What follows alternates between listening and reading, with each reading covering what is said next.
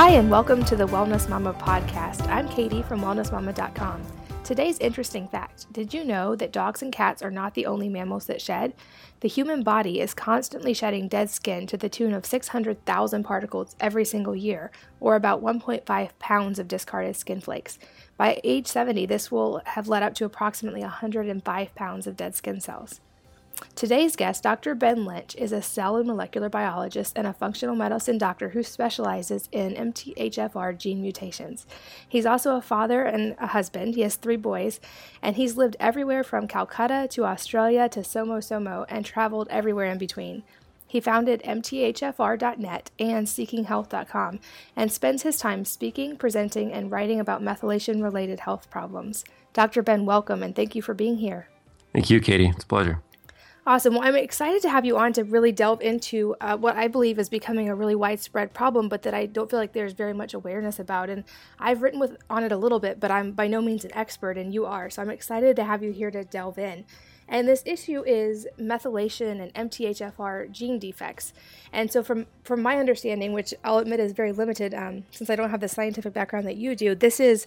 there's a gene in your body that's responsible for methylation, which is the process of creating and breaking down certain nutrients so that they're usable for the body. And this obviously would impact everything from your immune system to your mental health, and especially your detoxification reactions in your body, the body's natural process that this happens. Um, and so if someone has an impaired ability to methylate, this can lead to all sorts of deficiencies and or actual problems. And so um, you're an expert on this, and I'm excited to have you here to explain it more in depth. But can you tell us what is M T H F R and M T H F R gene defects, and how can they impact the body? Yeah, great question. And, and thank you for all you do in increasing the awareness. I really appreciate that. And uh, so M T H F R is, is basically just an abbreviation for an A key enzyme in the body that helps do exactly what you were saying earlier, is, is it supports methylation. So M T H F R, we know folic acid, right? I mean, folic acid is everywhere. It's in enriched foods. It's in many of your supplements. And but what you don't know is your body has to take that folic acid, and it has to completely change it to how the body will use it. So just because you supplement with folic acid doesn't mean your body's going to use it.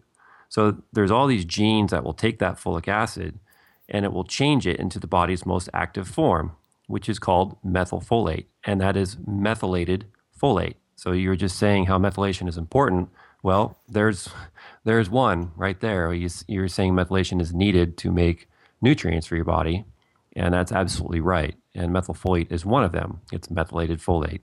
So when you have an M T H F R problem, uh, this this gene defect, which is pervasive, it's actually fifty percent of the United States, you know, fifty percent of Americans have this issue, and it's it it varies in degrees. So when I say fifty percent have it, it's to some degree. So some some might have a more serious one, and some may have a less serious one.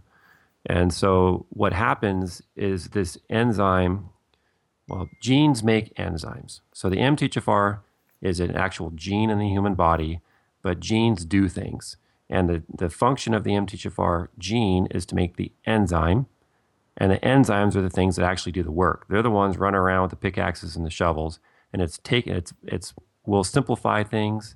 It's attaching itself to the um, the folic acid, and it's changing it into the body's most usable form of folic acid, which is methylfolate. Now that is completely abbreviated, and it's not technically correct, but it's correct enough for what you guys and gals need to know. So your body will take that methylated folate then that's produced by the M T H F R enzyme, and it will do things like Katie was saying about making your neurotransmitters, how you think, how you feel. It will support your immune system. It will help you sleep at night. It will get the chemicals out of your body. It will turn your genes on and off, because you don't want genes on and off all the time. That can lead to cancer um, if they're turning on all the time. Now, what the M T H F R gene problem does is it slows the methylation process down, and it's a, it's a very key key step for methylation regulation. So if you have uh, M T H F R, then and you're not eating well, we'll get into more detail. So I'll just keep it that simple, Katie, and you can lead to the next question. Okay, that's so fascinating. And when I started reading about this, I was just blown away, because like you said, fifty percent of the population has this to some degree. And is that, has that been um, throughout history, or are we seeing an increase in this recently, or is testing just better? Great question. I think it's, I think it's all three. I think there's increased awareness, so there's more testing, but there are plenty of papers out there, and it makes sense that saying that this, this genetic defect is, is increasing in the population. And I believe it's increasing in the population. And when you look at the autistic children being born, and Down syndrome, and, and chemical sensitivity, and, and uh, susceptibility to chemicals, it, it makes sense that that uh, our bodies are not working very well. And I think it's partially because of this defect is increasing in the population. But it's also, it it has been around in history, and there there is a good reason to have M T H F R uh, gene mutations in certain populations. And I don't want to get into that. Um, but that was back in the day when people didn't have access um, to folate or, or other things. So there's there's reasons why the M T H F R defect was selected for in history, but now we're forcing, uh, it's not even selection. I, I call it unnatural deselection. And because what's happening is we have a lot of in vitro, in vitro fertilization now. We have forced pregnancies with hormones and steroids, or or massive amounts of nutrition. Um, and, and these things are, are great because we want to have our children, and we want to have a healthy pregnancy and the end result of having a beautiful baby and a, a child of our own. But we're, we're, we're forgetting that this child is potentially susceptible to more toxins in the environment, or, or increased stresses because they, they can't think or get rid of chemicals in their brain faster. Um, fast enough like other people without this defect. So it's definitely increasing in the population, and uh, it's one that we really need to be aware of as, as parents. I'm so glad you brought up um, the pregnancy aspect, because a large portion of my readers and listeners are either pregnant or have been or plan to be. Um, and I think that that's a really important thing, especially when you mentioned how it can affect genes turning on and off, and also nutrient absorption. And those are both obviously huge factors when a woman's pregnant. Um, and I know when I was pregnant, and Um, most women, when they're pregnant, are told to take folic acid, and then that's a big thing from your doctors. Make sure you get enough folic acid. Um, and are there women who should take folic acid itself, or are there better forms? I know it's also added to every enriched food, um, and I found out for myself that it, it wasn't helping me at all. In fact, it was harming me. But can you talk about, is there a role for folic acid, or is there a better way? Fantastic question. And and just to let you know, if you don't know already, my, my passion is actually to to optimize the lives of unborn children. So my my my the reason I wake up in the morning is to think of how I can optimize a pregnancy for uh, a future mother and father, so that child can be the best it can be throughout its entire life. Because as, as a physician, what's our job? Our job is really, dos, doctor stands for docere, and it comes from docere, and docere means to educate. So a doctor's primary role actually is to educate. So that's what we do. And so if we can educate people, especially those working to get, uh, you know, trying to get pregnant and have a healthy baby, then that, I believe, is is where we need to start as physicians, because, you know, treating illness is one thing, but optimizing a future life is another, at least for me. So I believe that folic acid is is completely the wrong thing to do. And the history of why folic acid was even created uh, is because we stripped the nutrients from flour so it could be more shelf stable. So it came during the industrial era. era. That's when the need came about, because bread was expiring on the shelves and had to be thrown out. So they discovered that if they strip all the nutrients out of the bread and the bran and, and so on, that it could sit there on the shelf for a lot longer. Then they started noticing all these neural tube defects coming in the population, and birth defects. And I was like, what the heck? What's going on? And I said, well, they realized they stripped all the nutrients out of the dang flour, the food that we're eating. So instead of saying, well, you know, let's just make fresh bread every day, they instead put a synthetic folic acid into the bread. And that synthetic folic acid is not recognized by the body very well. It's absorbed and carried around, but it doesn't do any biochemical function without the body transforming it. So that's why you didn't feel anything from it. And that's also why it was causing potential harm for you. So I believe that all women and men and children, everyone in the United States, should not use folic acid. And that is a huge statement. I know many of you are like, who in the heck, where'd this guy come from? But believe me, I've studied the science in and out, and it, it doesn't make any sense. It's actually very detrimental. And there's there's articles that I've written that go into detail on this, but there are other forms available. So folic acid was the only thing that was available at the time, and it was created because it was very stable and it didn't break down. And so they put it in the foods, and you can cook with it, and it didn't really destroy, uh, get destroyed. So, but now, nowadays, there's better forms. So would you be, I mean, do you take a horse and buggy from California to New York to get there, or are you going to take an airplane, right? We we evolve in what we use. So let's get rid of the folic acid, which was made a long time ago to serve a purpose, but that purpose is is gone. It's it's. I mean, the purpose still exists. It's needed because our foods are still poor and stripped out, but we need to use the more appropriate nutrients, and those two nutrients are folinic acid, so F O L I N I C, and Katie's going to put some links up for you guys so you can uh, get these wor- uh, words and spellings correct. So folinic acid is one form, and that is actually made by and used by the body. And then there's another form, I'm going to simplify the name, it's called methylfolate. And methylfolate is what helps really support your methylation, and that's what the M T H F R enzyme makes. And so if you have that M T H F R defect and you're consuming folic acid, that synthetic folic acid, and you have the M T H F R defect, that folic acid is doing very, very little. And so if you're pregnant, you need to be, uh, or working on getting pregnant, then you need to be uh, not taking folic acid in and getting the folinic acid and methylfolate.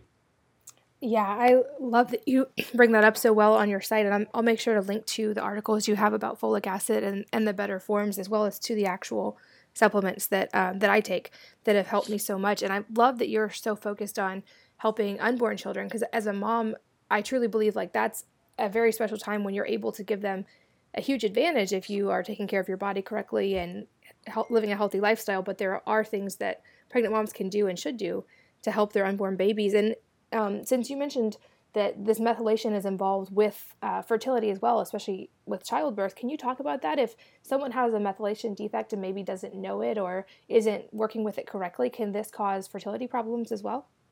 Absolutely. Absolutely. In fact, uh, infertility, one of the top studied genes for infertility is actually M T H F R. So if you if you dig through the the online research that's provided by, you know, it's indexed, it's PubMed, so pubmed dot gov, P U B M E D, that's where a lot of the research articles are available, and even the public can go there and read, and that's where I get a lot of my information. So, um, uh, I lost my train of thought. Um, what you repeat your question, sorry? Yeah, about um, infertility, and can, if someone has a oh. defect and doesn't realize it, can that lead right. to infertility? Right. So yes, and if your methylation is, is not working very well and you have an M T H F R defect, um, that combination is is not good. So let's let's talk about why that is. And so the M T H F R enzyme, what it does is it makes the body's most active form of folate, which is methylated folate, which then supports methylation. Now, if you have an M T H F R defect, that conversion of that, we'll say folate to methylfolate, is is very, very, is slowed down. So if you have a, a less severe form, you have a twenty percent reduction in your body's ability to convert folate to methylfolate. If you have another form, you have a forty percent reduction in being able to convert folate to methylfolate. Now, if you have the form like I do, then you have a seventy-five percent reduction in the, in the ability to convert folate to methylfolate. So that means my ability to support methylation through the folate pathway is only twenty-five percent effective if I'm not eating leafy greens, and we'll get into that later. So it's only twenty-five percent effective. So that means I can't really make cell membranes very well. I can't make, um, um, sorry. Um, I can't make uh, neurotransmitters. I can't get rid of uh, chemicals in, in the body, especially arsenic. Arsenic is very pervasive in our food and our water, and that is an issue. So if you have increased levels of arsenic, then that causes a lot of problems, and one of those problems is infertility. So when you look at methylation And then you take another step back and you you evaluate if you have M T H F R gene defect. And then you look at the conditions that you have, and one of them may being infertility, and you trace it all back and you say, okay, you know, what came first? The the metal for the car or the, the finished car itself? And we'll say that finished car is, is fertility, and but you have all these parts. And M T H F R is a part, methylation is a part, and all the all this other steps between is another part. So, you know, it's it's a very complicated way or a complicated system, and there's many things that occur for fertility to happen. And yes, this is one of those things that needs to be evaluated for infertility. That makes perfect sense. And my husband and I are in the process of working on getting all of our children tested for M T H F R defects as well, just so we know um, what we can be doing, if any of them have inherited it from me, that that we can be doing for them. But how might um, a defect like this affect a child? What might be some things parents might notice that maybe would be a clue that it would be good to, to talk to a doctor about this? Well, a clue would be family history. So family history or personal history. So given that it's so prevalent, that M T H F R is so prevalent, the likelihood of you having it is is is one in two. So that's pretty high. And what you would look for is, is cardiovascular disease present in my family, either mother, father, or both? And that means heart attacks, blood clots, um, and you know. So we, we can say, you know, those would be two. Uh, high blood pressure, and then or high homocysteine, and then is dementia or Alzheimer's prevalent? Is uh, chronic fatigue or generalized fatigue present? Is bipolar or schizophrenia or any other type of mental dysfunction present in our family? Depression, um, increased anxiety all the time, uh, inability to sleep, insomnia. Um, I mean, all these things, and you're thinking, why why is all this connected? It's because methylation does so many things, and M T H F R supports methylation. So it, if you look at family history and you see consistent disease patterns throughout your family, get tested. And especially if you have a chronic disease. So if that is that is another issue. So if you're living with, with Lyme disease or uh, have you know autism in the family or on the spectrum, then that is that is another reason to, to go get tested and evaluate. Um, and now to get tested, there are there are different ways, and um, so I'll go ahead and le- let you lead into that question. Okay, yeah, I was going to say I I know um I was tested through my doctor, um, but are there ways people can get that test done and, and find out if they have a defect? Um, and I know that there are ones I've heard of, things like um, twenty-three and me that offers genetic testing, but they don't interpret it. So you're given a bunch of raw data, but you won't necessarily, unless you know how to interpret that, know what to do with it. So what do you recommend for the best testing options and to find out? Because um, like you said, even if you suspect that you have a gene defect, it's important to know which one, because you would do things differently potentially depending on what your level of methylation was. Is that right? Yeah, potentially. And and just And let me back up in saying this too. I mean, a lot of people might be scared right now and thinking, oh my God, I, I might have this defect. Well, I personally have this defect. I'm forty-one, I'm healthy, I'm fit, I'm active. I've got three healthy babies, or boys, they're not babies anymore. Kind of wish they were, um, but they're growing up fast.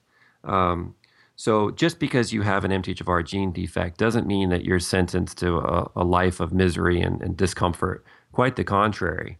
If you do a genetic test and you identify that you have this defect, this M T H F R issue, that actually is very empowering. And it was very aha for me when I found it, because I sprayed Roundup all over our family's ranch when I was a kid. I put my hands in in bags of chemical fertilizers, and we had crop dusters flowing over our, uh, our ranch when I grew up and spraying the field next door to us. And, you know, I was exposed to all sorts of chemicals, and And I just never felt right as a kid. And, and I, I just, you know, you just, you know, some kids who can just run and, and eat like crap and, and be fine and still excel in school. And I mean, I excelled in school, but I just never felt quite good. And I, when I tested, and I learned about this M T H F R, I personally tested myself and my entire family. And, and I discovered I had this defect. Man, it, it changed everything for me um, in a really good way. So it's very empowering. But there's a lot of fear involved with genetic testing. And what I recommend is people testing for just M T H F R in the beginning. And Now, M T H F R is one of twenty-some thousand genes in the body. It's not like it's the only one that you need to test for, but it's it's a good one to start with because it's so central to our biochemistry and so central to how we think, feel, uh, get rid of bugs in our body that are making us sick, supporting our immune system, supporting our detoxification systems. It's so, so central to what we do um, to stay healthy and, and live a vibrant life. So starting with that gene genetic test is for just M T H F R is is really important. And because one, it gives you a place to start. It's not overwhelming. It's not fear-driven.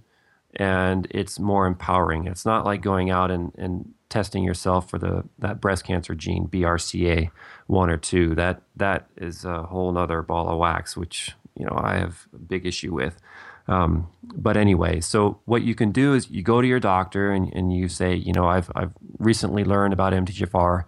Now, if their eyes roll and they're like, oh God, here's another one, then that doctor may be not the one to go to. Maybe not the one to go to, at least for this this specific issue. If you love that doctor for what they do for you in general, excellent, keep with them. But if they're rolling their eyes and they have no clue and they don't want to learn about M T H F R, then you need to find another doctor. And having more than one doctor is totally fine. Team care is actually better than having one doctor.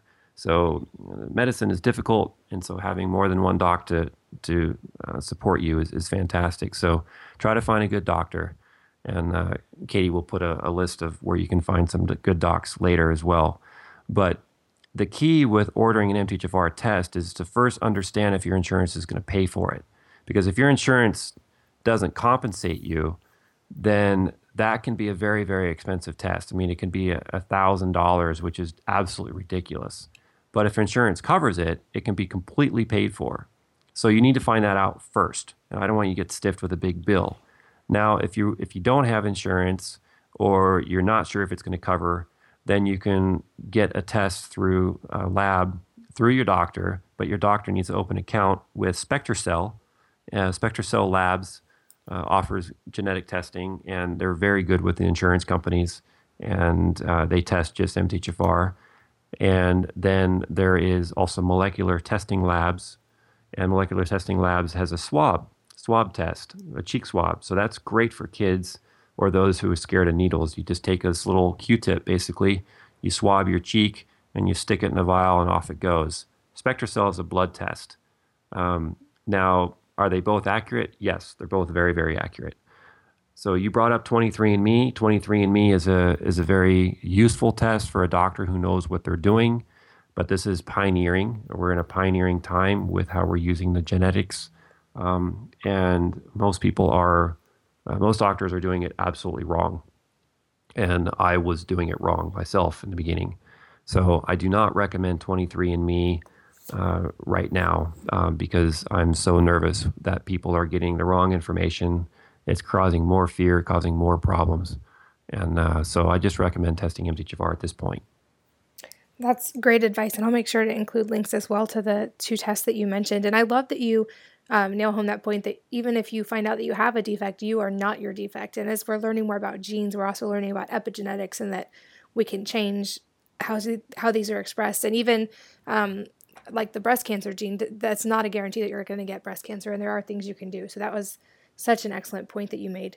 Um, and I, another area I'm curious about from a personal perspective is Um, about B twelve and methylation, because I recently found out that I uh, was low in B twelve, and I had felt really good from supplementing with a methylated form of B twelve in, um, in the form of B twelve shots. But can this be related to the methylation defect that I have, and what can help with this if someone has a B twelve deficiency?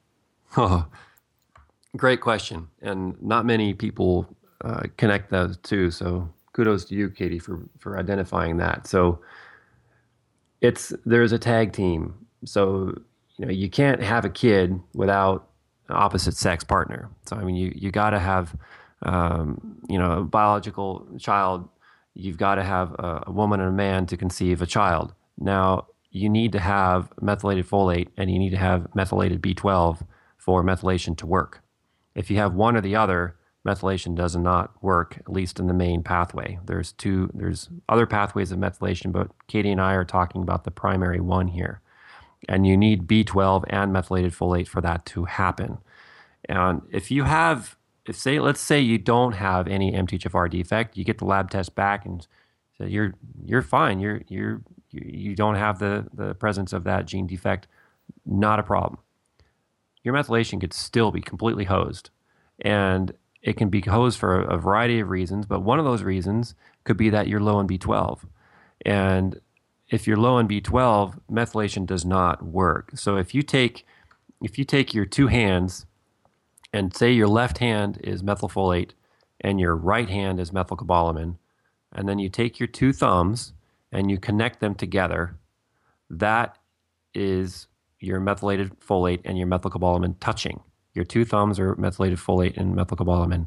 Now, if you push your thumbs down so your index fingers touch, that will say is methylation turning on.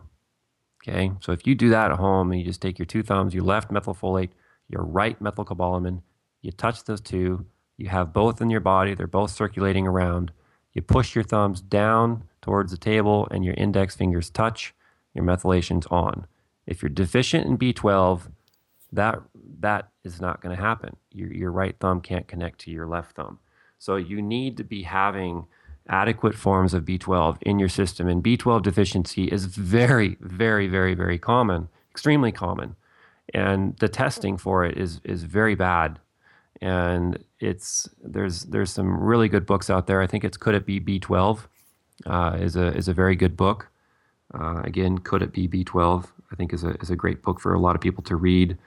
And there are different forms of B twelve out there, um, but those who are susceptible to B twelve deficiency are those with there are gene defects in that area too. But don't concern yourself with that. Um, those who are con- You know, susceptible are those who are taking antacids, and a lot of people are taking antacids. They're getting acid reflux for various reasons, and they take an antacid, and then your B twelve levels uh, really drop. If you're a vegan or vegetarian, your B twelve levels drop.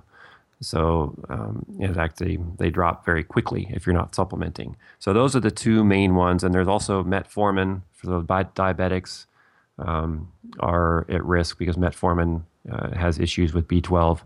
And there's another really book, good book by Susie Cohen called Drug Muggers. Uh, Drug Muggers is a really good book which gets into details on on uh, which drugs deplete you of various nutrients, so you can look up folate and B twelve. But yes, in short, if you're low in B twelve, um, it's a big problem. Your methylation is, is not going to be working. Great recommendations on the books. I'll make sure to put those in as well. Um, and I... I'm very much obviously food first. That's my background in nutrition. And I feel like as we learn more about genetic defects and more ability to test our genes, we're probably going to learn more specialized ways that we can support our bodies. But for now, one thing that we can always do is have a very nutrient dense diet that's especially supportive if we know we have an issue like this. And I always say you can't out supplement or out exercise a poor diet. So if someone has a, a gene defect that affects methylation, what would be some dietary factors they could optimize? What would be a good diet for someone like this? Oh, yeah, you're preaching to the choir here. I mean, it, it, food is first. Uh, let food be thy medicine, right? That's a pretty famous quote. Yes. Um, so it's this is the mainstay, and you're you're absolutely right. You cannot out exercise or out supplement a a poor diet. It's just it, it just it's just impossible. And I cannot tell you how many times I've worked with patients, and the only thing I've done was fix their diet. That's it. That's it. I gave them no supplements, no meds, no other lifestyle changes, no other recommendations. I just told them what to eat and what not to eat. And and that's it's just food. It's just healthy food, unprocessed healthy food. So, and they, they felt better, um, immensely better. And so, in order to get the types of folate that our body really wants and uses, processed foods, no, scratch off the list. Now, that's not saying you can't ever eat processed foods, but you can't eat them for your mainstay. I mean, I eat chips sometimes. I mean, I who doesn't love chips? You know, I kettle chips, they're they're they're they're pretty good. Um, but now it doesn't mean that that should be your primary dietary choice. So you want to get your your folate from your leafy greens. So if you can grow your own leafy greens, and they're very, very easy. I mean, get out there with your kids, make a, a raised garden with non-pressure-treated wood. You don't want to use pressure-treated wood to make a, a raised garden bed. You could use pots. You could use clay pots. You could use rocks. Uh, you can, or you can just use some basic lumber for a raised bed. Um, but if you if you don't have any um, space, they even have uh, things that you can hang on your fence now to that w- you can put pots in and grow your own food. They're really cool. Um, so grow your own leafy greens, and this is the time of year to do it. And eat those. And dark leafy greens are best. You could also put them in a blender and, and make smoothies out of them. Um, now, greens, some of them are very high in oxalates, and some of you are probably on a low oxalate diet. So uh, if you don't know what that is, don't worry about it. But those of you who are, who are on a low oxalate diet, find veggies that are that are uh, low oxalate because it can flare you possibly. Um, spinach, for example. Um, the other one is B twelve is found only in red meat. So it's it's those of you who say or think that that uh, you can get it from uh, certain probiotics or certain bacteria make B twelve. You're right. You're absolutely right. It does make certain uh, types of B twelve, but it's B twelve that's made for those specific bacteria. Our body does not use it. It does not use it. In fact, if you have very high levels of B twelve and you're a vegan or a vegetarian, you might have SIBO or some type of bacterial overgrowth that is producing a bunch of B twelve. But when that lab is checking your blood for B twelve, it's not looking for methylcobalamin. It's it's not segmenting out the different types of B twelve. It's not looking at hydroxocobalamin, cyanocobalamin, just cobalamin, or methylcobalamin, or adenosylcobalamin. It's it's it's looking at this huge melting pot, and we don't know which form they're they're looking at. So that, that could be a key sign if you don't feel right, especially if you have digestive issues, if you have elevated B twelve with your serum. So that's that's where you get your B twelve and your, your folates mainly. That's great advice. And I I know you've written and talked before about the importance of leafy greens, and I love that because that's one of my big things too. And I think most health experts agree that uh, most people will benefit from adding more leafy greens to their diet. There doesn't seem to be too much debate on that. Um, and you mentioned that uh, M T H F R defects can contribute to an array of health problems. And from what I've read, it also makes it harder for the body to perform its natural detoxification reactions. And uh, for me, I've noticed if I drink alcohol, I, it doesn't seem to leave my system as quickly as like my husband, for instance. And um, if I'm exposed to certain chemicals, I feel that for a while. And um, I, I'm wondering if that That could be also related to the gene defect. What kind of problems can something like this cause um, with detoxification? Great, great point and great example. So alcohol is a, is a great one. I never tolerated it well either. I, I rode competitively in at uh, in college, University of Washington, and and some of my teammates, they were just total beasts. I mean, they could they could beat anybody uh, in the rowing and racing. And then they could just party hard and, and, and drink like crazy.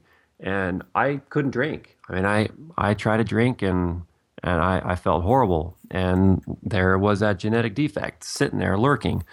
So that helped explain it. And what, what happens when you when you drink alcohol, alcohol gets broken down into numerous things, but one of them is called acetaldehyde. And acetaldehyde needs to have um, certain nutrients to break it down. And acetaldehyde also blocks methylation. It actually will inhibit where that methylfolate and methylcobalamin work and intersect.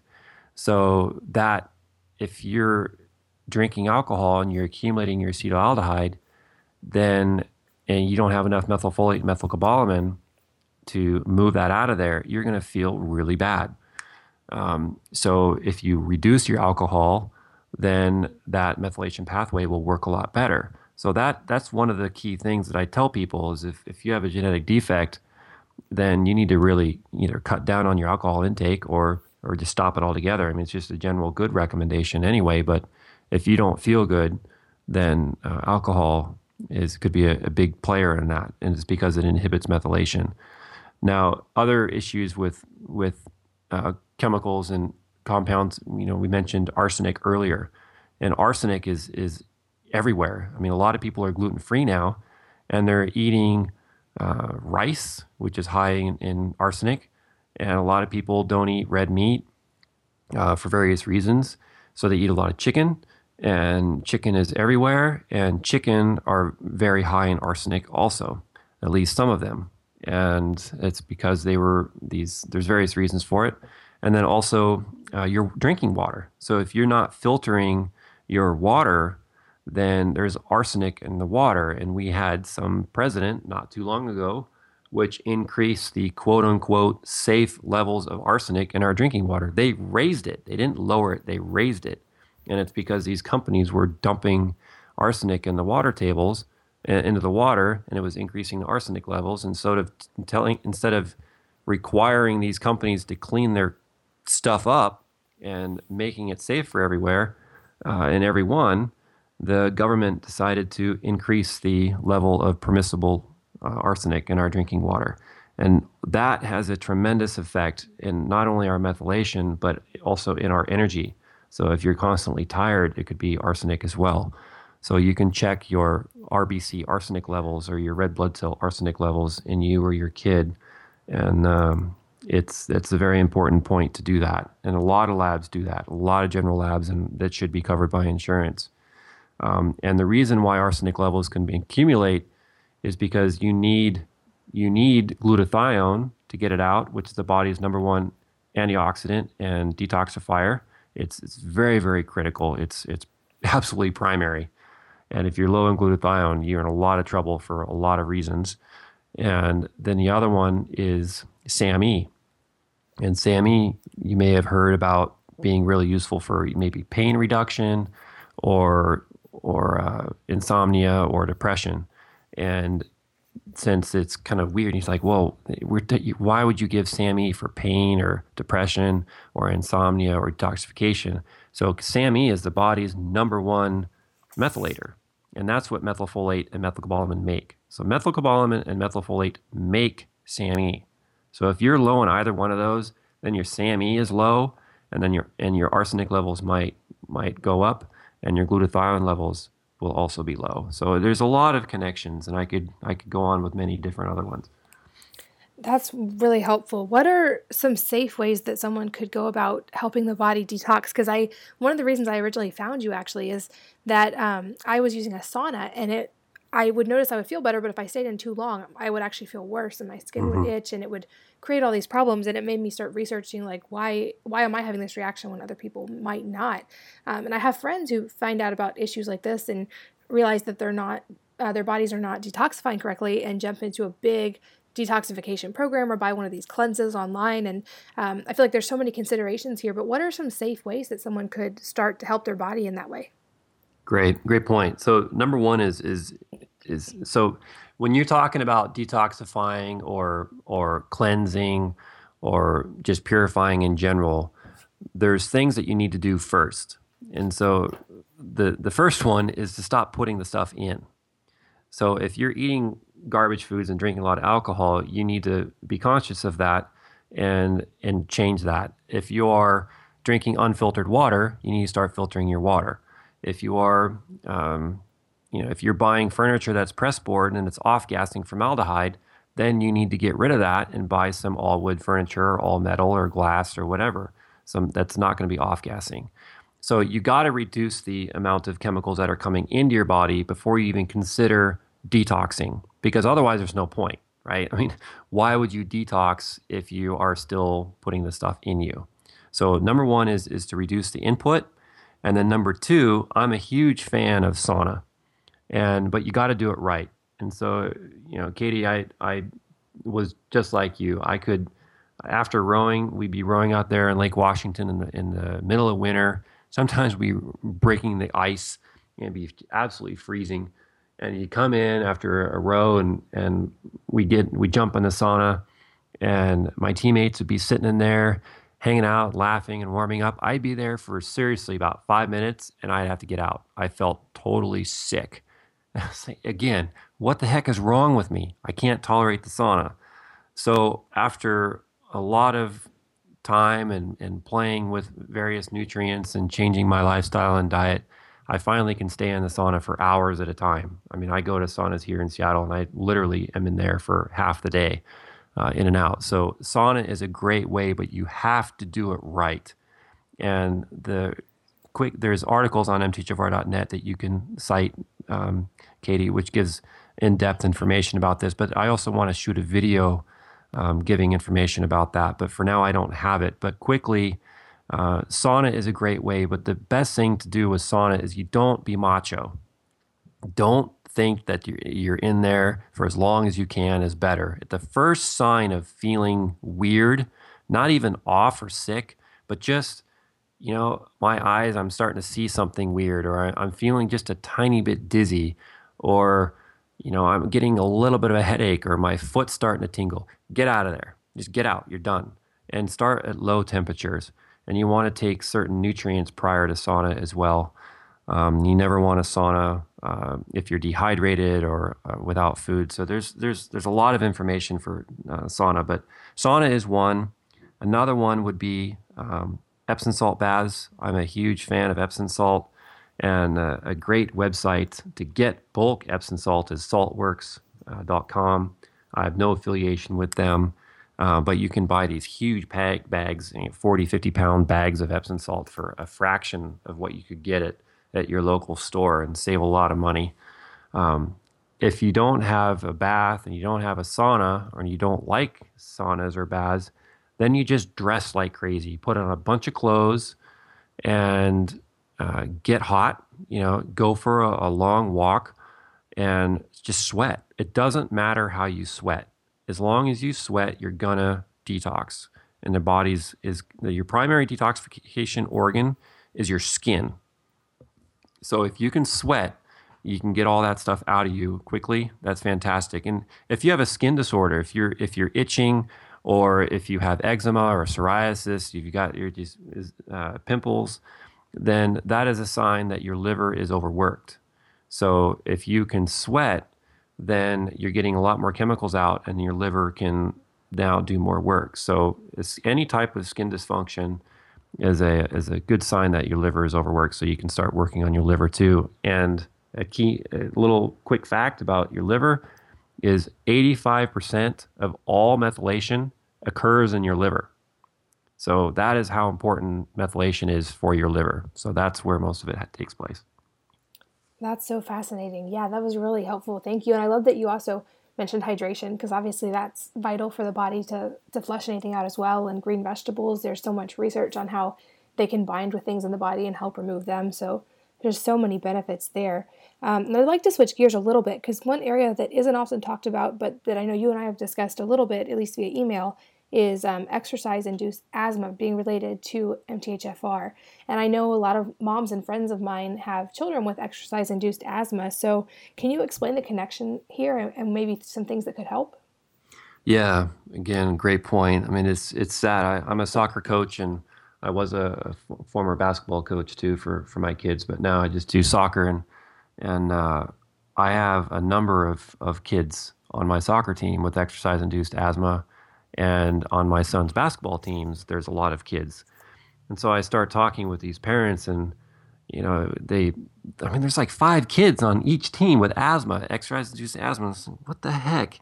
And uh, so I start talking with the parents, and I, I talk to them about B twelve and methylfolate and glutathione, and and I, I give them these things. And these kids, I, I recently picked up my oldest son from a basketball uh, practice. And I hadn't seen this family in a while since uh, I talked with the mother, and this kid has really bad exercise-induced asthma, and he was really, he was just hating it, and, and it was causing him to be benched. And so he saw me, and he was so excited. I, I mean, I barely know this kid, and he ran up to me. He shook my hand probably like six times, and his dad as well, and he goes, "It's gone. Exercise-induced asthma is gone." And he, he said, "Thank you, thank you, thank you." And all I did was was support his methylation and his his detoxification systems. And it goes back to to what we were just talking about of of how methylation is so key to making our glutathione and our SAMe, and how M T H F R can inhibit all that. Now, inhibit means slow it down or prevent it from happening. So if you you can bypass these these problems. You can go around your M T H F R gene defects by giving what M T H F R makes. I mean, M T H F R makes methylfolate, right? So if M T H F R enzyme makes methylfolate, Well, you can take methylfolate, so that's great. Now, you also need B twelve with it to make it work. Remember the two thumbs and the two index fingers, they needs to, that motion needs to happen. And then now glutathione is also needed. Now, the reason of exercise-induced asthma is complicated. Um, it's complicated science, but when you exercise, uh, you are using up your A T P. And your A T P is your cellular energy. And as you use up your cellular energy, if you don't have enough nutrients to produce it again, then that will increase a certain compound in your body uh, called adenosine. And as adenosine accumulates, it can, it can increase histamine. Now you're saying, okay, what, what does that have to do? Well, adenosine lo- levels can drop and go down naturally with B twelve and methylfolate. So if you have an adequate B twelve and folate, adenosine levels can go down. If your adenosine levels go down, then your histamine levels go down. Now, histamine is a big problem for asthmatics, and many of us know that. So if you can reduce histamine, that really helps reduce exercise-induced asthma as well. So there's there's one connection. And another one is also glutathione. Glutathione is really, really important for the lungs. So if you have chronic lung infections or, you know, a pneumonia or recurrent chest colds or, or uh, any type of chronic lung disease or asthma or difficulty breathing, uh, glutathione may be something to really consider. So those are the Those are the top three that I recommend for exercise-induced asthma.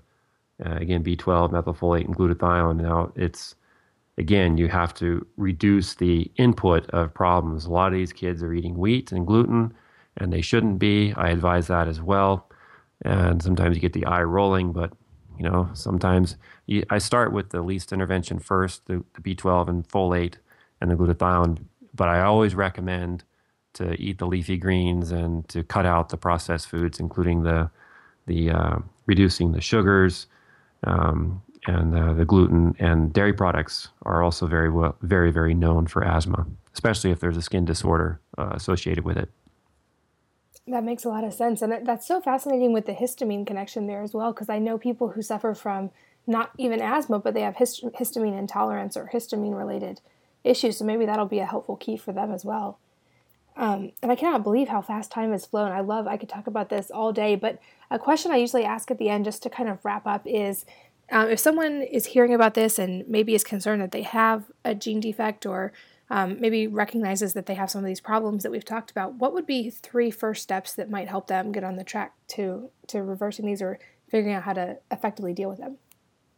The first three things is is to is to change your, your lifestyle, diet, and your environment. That's that's step one. So you've got to reduce the burden. So if you have an M T H F R gene defect, the first thing that you need to do with it is to reduce the amount of work it has to do. Now, I have a, the gene defect of M T H F R personally. Mine is reduced capacity by about seventy, seventy-five percent. That means I cannot be drinking very much alcohol. That means I cannot be um, exposing myself to a lot of toxins. So, and I can't be having yeast overgrowth in my gut, so I can't be eating a lot of sugar. So I do those things, I feel fine. Now, if I start loading up on the ice cream and drinking alcohol and eating processed foods, I'm not going to be able to wake up in the morning. My brain is going to think. I won't be able to research, and I won't be able to do the things I need to do. And I will feel bad, and I'll have skin skin problems. I'll get eczema as well. So, um, so the first thing is that. So again, you can't out-supplement or out-exercise. It's a great comment that you have um, a, a problem. So change your lifestyles, and it's going to take time, so don't beat yourself up over it. You know, if just give yourself credit when you do it right and take note when you're doing it wrong. And uh, you know how to eat. I mean, we all know what we should be eating and what we shouldn't be. And cleaning up your environment, it's a bit trickier. Uh, getting a water purifier is, is uh, or filter is really important. Um, and Katie probably has some good recommendations for those. Um, sauna is great as well. And then just...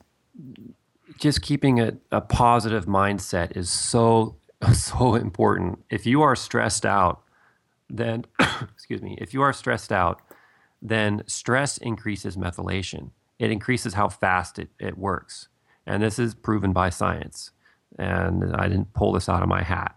So I've read research articles, And what I what a main recommendation that I have for people is to reduce stress and anxiety. And you can do that by going to bed on time, by going to, with walks and hanging out with friends that you really enjoy, not hanging out with people you don't enjoy, quitting your job if you hate your job.